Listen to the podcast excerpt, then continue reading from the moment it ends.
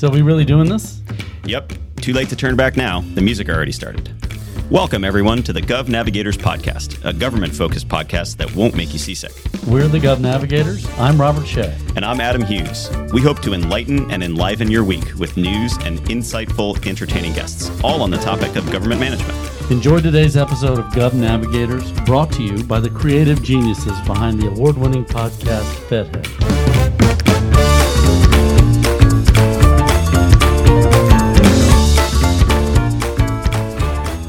Welcome to another episode of the Gov Navigators Podcast. I'm Adam Hughes. And I'm Robert Shea. Robert, it was a big week last week on Capitol Hill, a big win for Speaker McCarthy and House Republicans, potentially all Republicans. He was able to pass a debt ceiling increase bill that had a host of policy changes and funding changes that are non starters for the Biden administration. And I think it's really complicated the outlook for not only the debt ceiling increase, but the budget and appropriations and continuing to fund the government uh, at the end of the fiscal year this year. Uh, it certainly strengthens the Speaker McCarthy's hand in the negotiations, but complicates where we're going forward from here. What, what was your read on the vote last week and the bill that passed? So is this this what happens when I let you start? You just go dark and and gloomy on me. Um, I'm sorry. I'm sorry. How was your week, Robert? How was your week? Week was fine. I do think it's time we start broaching the subject because it feels like we're all tied to a train track with the impending debt ceiling date and and of course the end of the fiscal year. The the bill you mentioned, it was interesting to watch it get passed. It was it did get passed. It did strengthen the speaker's hand but it was really hard. It changed so much at the last minute, too. That's right. Yeah. And it showed some negotiation with different factions in the party. And it uh, reinforces how difficult it's going to be to get a debt ceiling bill done, full year appropriation, a full year continuing resolution, even a short term CR. I think is going to be really hard to get done. And I think it's important people start paying attention to that now, start preparing for that eventuality. Totally true. And when you have such slim majorities, when five members can scuttle a, a negotiation and the deal that's been reached with so many other players involved, it, it makes any negotiation on any issue really hard. And and I don't think the stakes could be higher for the ones that we're talking about. It's a little weird on the debt ceiling because we don't know exactly what date uh, this is going to really impact us. So it's important to get it done as soon as possible. With the Democrats not coming to the table, it's just not clear when we're going to see progress. Yeah, yeah let's let's move let's to happier times. Move to the other side of the spectrum. Very excited to see OPM release its data strategy. I know you were excited about that too. The OPM chief data officer Ted Kaouk is a is an old friend. They've known him for a long time. I know you've done a lot of work with him, and the particularly seeing immediately the kudos that they received for what they put out, I think should be heartening for him and his team at OPM who put this together. No small uh, amount of work to create this. Tell us a little about the. I know you've taken a look at it and gotten in depth with it today. Just give us a quick overview of what's in it and, and why you think it's important. Yeah, just to reinforce your kudos for Ted Kaouk and and his team over at OPM. He also, of course, leads the CDO Council and has done a great job there. It's an ambitious strategy, four main goals, one of which encompasses all of the federal government trying to trying to drive a data-driven culture across the federal government, improving the data skills agencies have in-house his work on the CDO Council is part of that too, right? Of course, that, of course. Know, and he, we we've talked to him, and I think I think he was he might have been the last guest on the previous podcast not to be named. Maybe right. I'd have to check that, but but I know I do remember him talking about the importance of that cultural growth and what he's trying to do and others um, through the CDO Council to kind of build that community. Second yeah. goal relates to data products, and they released two dashboards. One of which focuses on the Federal Employee Viewpoint Survey, and another on the cyber workforce, you can see clearly that 42% of employees say that in their work unit, poor performers remain in the work unit and continue to underperform. This is a big issue that impacts uh, employee engagement. In cyber, you can see the satisfaction agencies have with uh, the hiring process for bringing on the those critical workers, and it's not great. There's a lot of room for improvement, but kudos for OPM for saying this. Goal three refers to technology, just in, improving the the way we're collecting and using data, and then goal four is making sure that we've got strong data governance, including privacy, security, and management. As you know, OPM responsible for one of the biggest breaches in government history, uh, stepping up to say they're going to make sure that the the data that they possess is going to have strong security and privacy standards. Yeah, I, I remember that. I was actually there um, running the CIO council during that breach, so that immediately took over the entire agenda of I bet. almost the entire government IT apparatus. Yeah, it seems like uh, OPM is making a lot of progress in this area, and particularly putting a lot of this info out publicly is a great way to to bring some some more focus on making sure that improvements continue. It's good that we're ending this segment on a high. Very good. Yes, and and Robert, you mentioned cybersecurity, and our guest this week uh, knows cybersecurity inside and out. Was actually he references the OPM data breach uh, on the segment with him, so we're excited to to hear what he has to say next. A little teaser.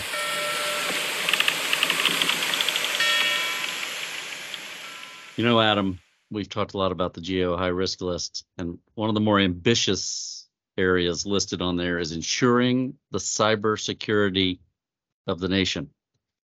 We're lucky today to have the author of a recent report by the IBM Center for the Business of Government, National Academy of Public Administration, and Centro Studi Americani.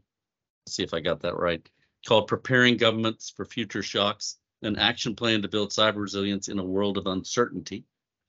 We've got the legend Tony Scott, former federal CIO, here with us to tell us about the report. Tony, thanks for joining us.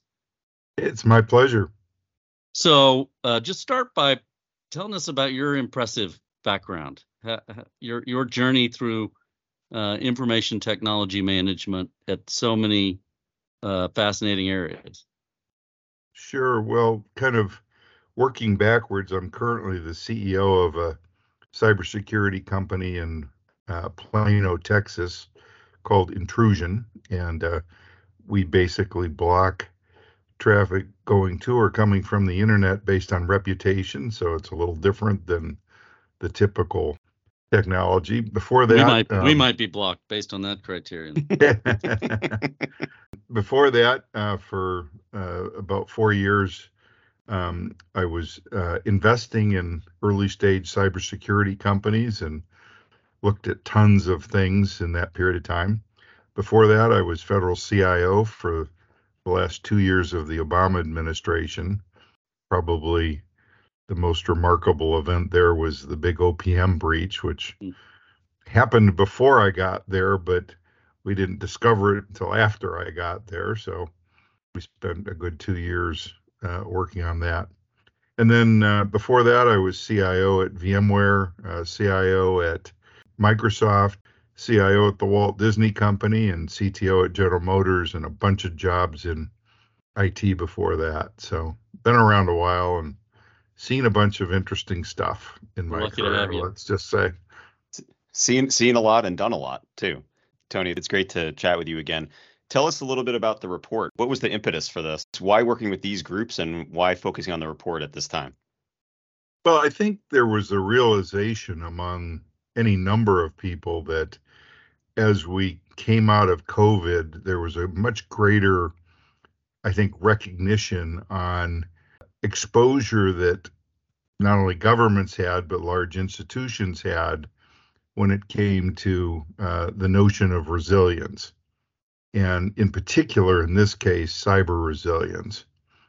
And I think as organizations started to look at their risk profile and sort of the changing nature of cybersecurity over time, there was an increased concern that we needed to do more, particularly from a government perspective, on making sure we were creating a more resilient capability, both in government and also the things that government is responsible for. So that was kind of the impetus. IBM Center for Government uh, pulled the stakeholders together from a pretty wide variety of places that would have both input and also the ability to start to shape that. And we had two sessions, one in DC and one in uh, Rome, Italy. So that oh, was kind now of it's, the, now it's clearing up. Now wow. it's clearing up why yeah. why we did this. Um, I didn't just, get to go to Rome though. Oh, the oh there you go. Sorry just, about that. Just zoomed in. Chenok, Chenok, Dan Chenok, the head of the Dan center, probably, probably went. Yeah. Yeah. yeah. yeah. I mentioned GAO's high risk list, which was uh, released recently, and and they actually bumped the nation's response to cybersecurity largely because of improved leadership focus on the problem. But they highlighted some weaknesses like capacity the ability to recruit and retain people across a wide spectrum of critical federal and non-federal infrastructure. Can you comment on those two things in, in relation to what your report found, what the roundtables highlighted with respect to leadership attention and the ability to actually find the people to do this stuff? Sure. And and this was a huge focus of both groups actually. Um, and and the, I think there was a recognition that the government plays a big role from a leadership perspective in terms of highlighting what should be worked on and in what order and you know creating the right kind of focus.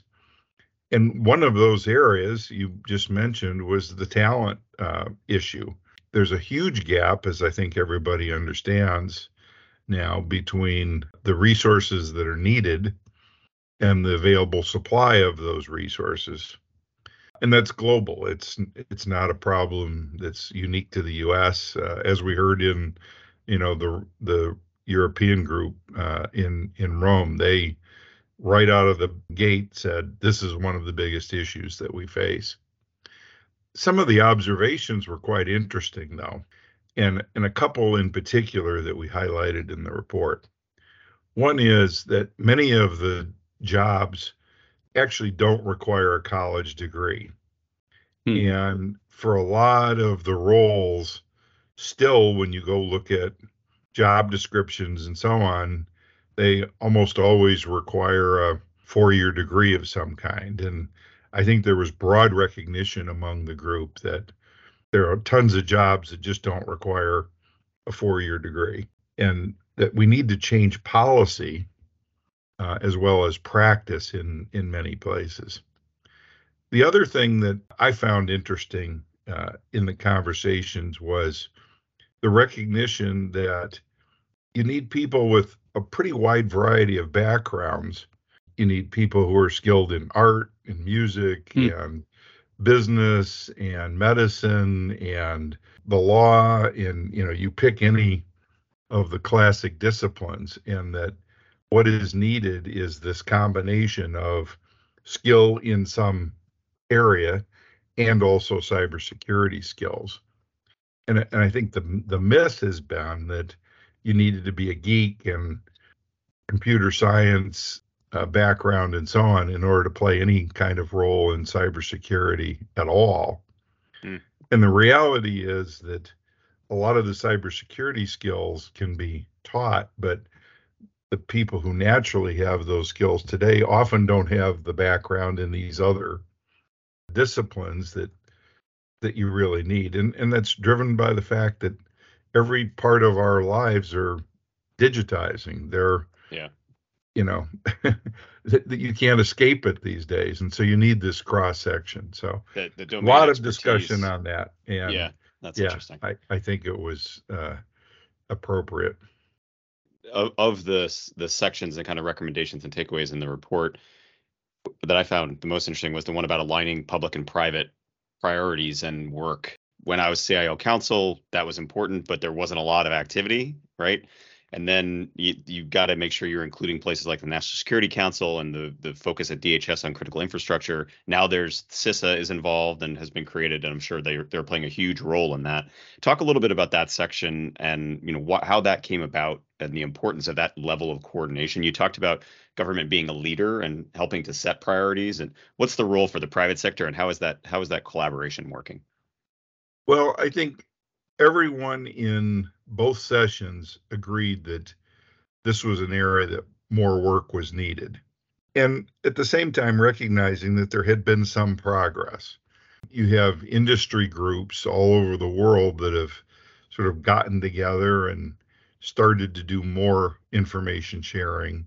There's been an escalation of information sharing between the private sector and government every year. It's it's getting a little bit better. But the recognition also was that it's not fast enough and not enough enough to sort of equal the playing field, if you will. The bad guys have, you know, virtually unlimited resources, and it's a very asymmetric world today. It's one where, you know, the cost to mount an attack is way lower than the cost to defend against mm. attacks. But one of the ways out of that imbalance is for way better information sharing, but also leadership. And uh, one of the sidebar discussions I had with some of the groups was something that stays strong in my memory when uh, in the 90s during the Reagan era, we had a manufacturing quality crisis uh, in the US and we were competing against Japan or trying to in Germany and other places that had way better quality. And we established the Baldrige Award we got the nation focused on improving quality. Um, this was the whole Six Sigma era and all of yep. that sort of stuff. And because of that focus, leadership in the government and industry picking up on this as a national imperative in a pretty short period of time, really, five, eight years, we made dramatic progress. And now there's no heartburn about American quality. You know, it's it's resolved. We need to have that same kind of focus uh, when it comes to cybersecurity and cyber resilience. Oddly enough, I'm still on the Baldrige Foundation board, and cyber is one of the focus areas now. It's moved away from manufacturing and moved into healthcare and other uh, and and cyber. Uh, that wasn't in the report, but I'm giving you a little color That's of great. conversations around the report. That's really but you great. Can, you can see the effect that you know the right kind of leadership and the right kind of collaboration with industry can have a huge effect, both economically and in terms of unity of uh, focus. Do we have a common way of measuring progress in the area? I mean, you, you compared this to the move to improve quality, that seems like an area where there's room for error. This is not one where we should be tolerating any error, I would think, even though right now we're living in an environment that's basically a sieve. How, how do you how do you measure what sufficient progress in the arena is?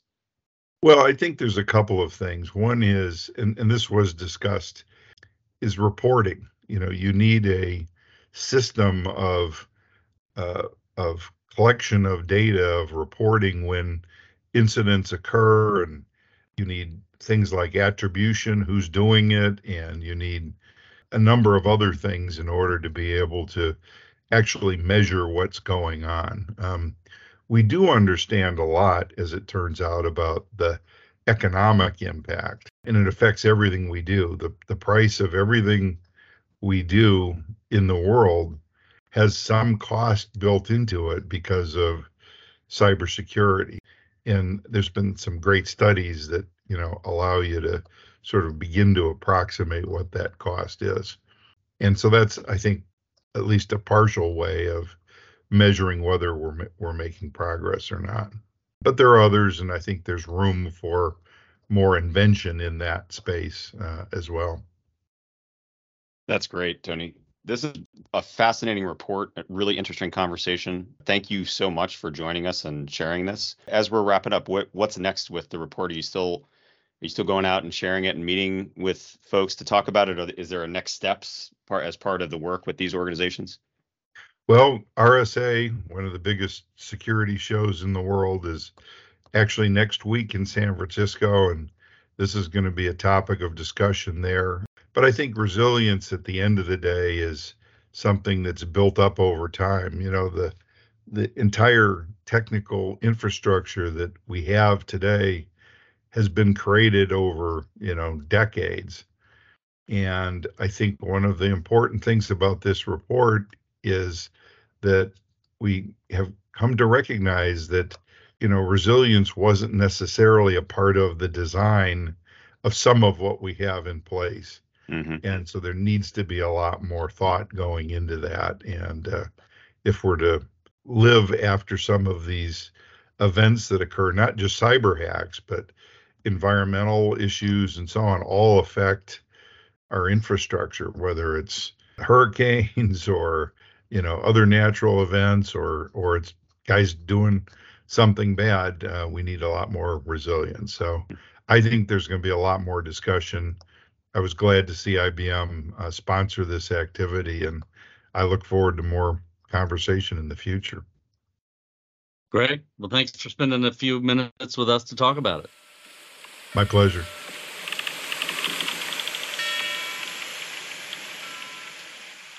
Adam, what's in the week ahead? Well, after after the exhausting arm twisting night on the house floor last week, they are on recess again. So they, if they didn't get enough rest during the holiday Easter holiday break, they're off for another week. Uh, but the Senate is in, and we'll have to keep an eye on actions from the Biden administration responding to the the actions in the House and the debt ceiling to see if anything comes of that. What about you? What's on your radar? I can't believe you have to ask. It's the annual AGA PIO CFO Summit. I forgot. Issues impacting the performance improvement officer and chief financial officer communities uh, are shared in a in a half day session. We've got Diana Epstein, the, who leads the evidence team at OMB. We've got Ted Kaouk, who we talked about, the chief data officer at OPM and the chair of the CDO Council. And wrapping up is Loren DeJonge Schulman, a podcast regular in days past, to talk about the overall president's management agenda. She's been on the on the job for a few months now, so it'll be interesting to hear what she has to say about what she's learned and what what's ahead for the PMA. That sounds like a great lineup. And of course, you you'll be there as well. I'll be there, just flitting around, networking. It starts at 7:30. Will I see you there? 7:30? God no. You know what they say. Yeah. Thanks for listening to this episode of the Gov Navigators podcast, brought to you by Gov Navigators. We sure hope you enjoyed it and learned something in the process. And didn't get seasick. Right, of course. If you want to know more about us and what we're up to, please visit govnavigators.com. Ahoy! Oh, jeez.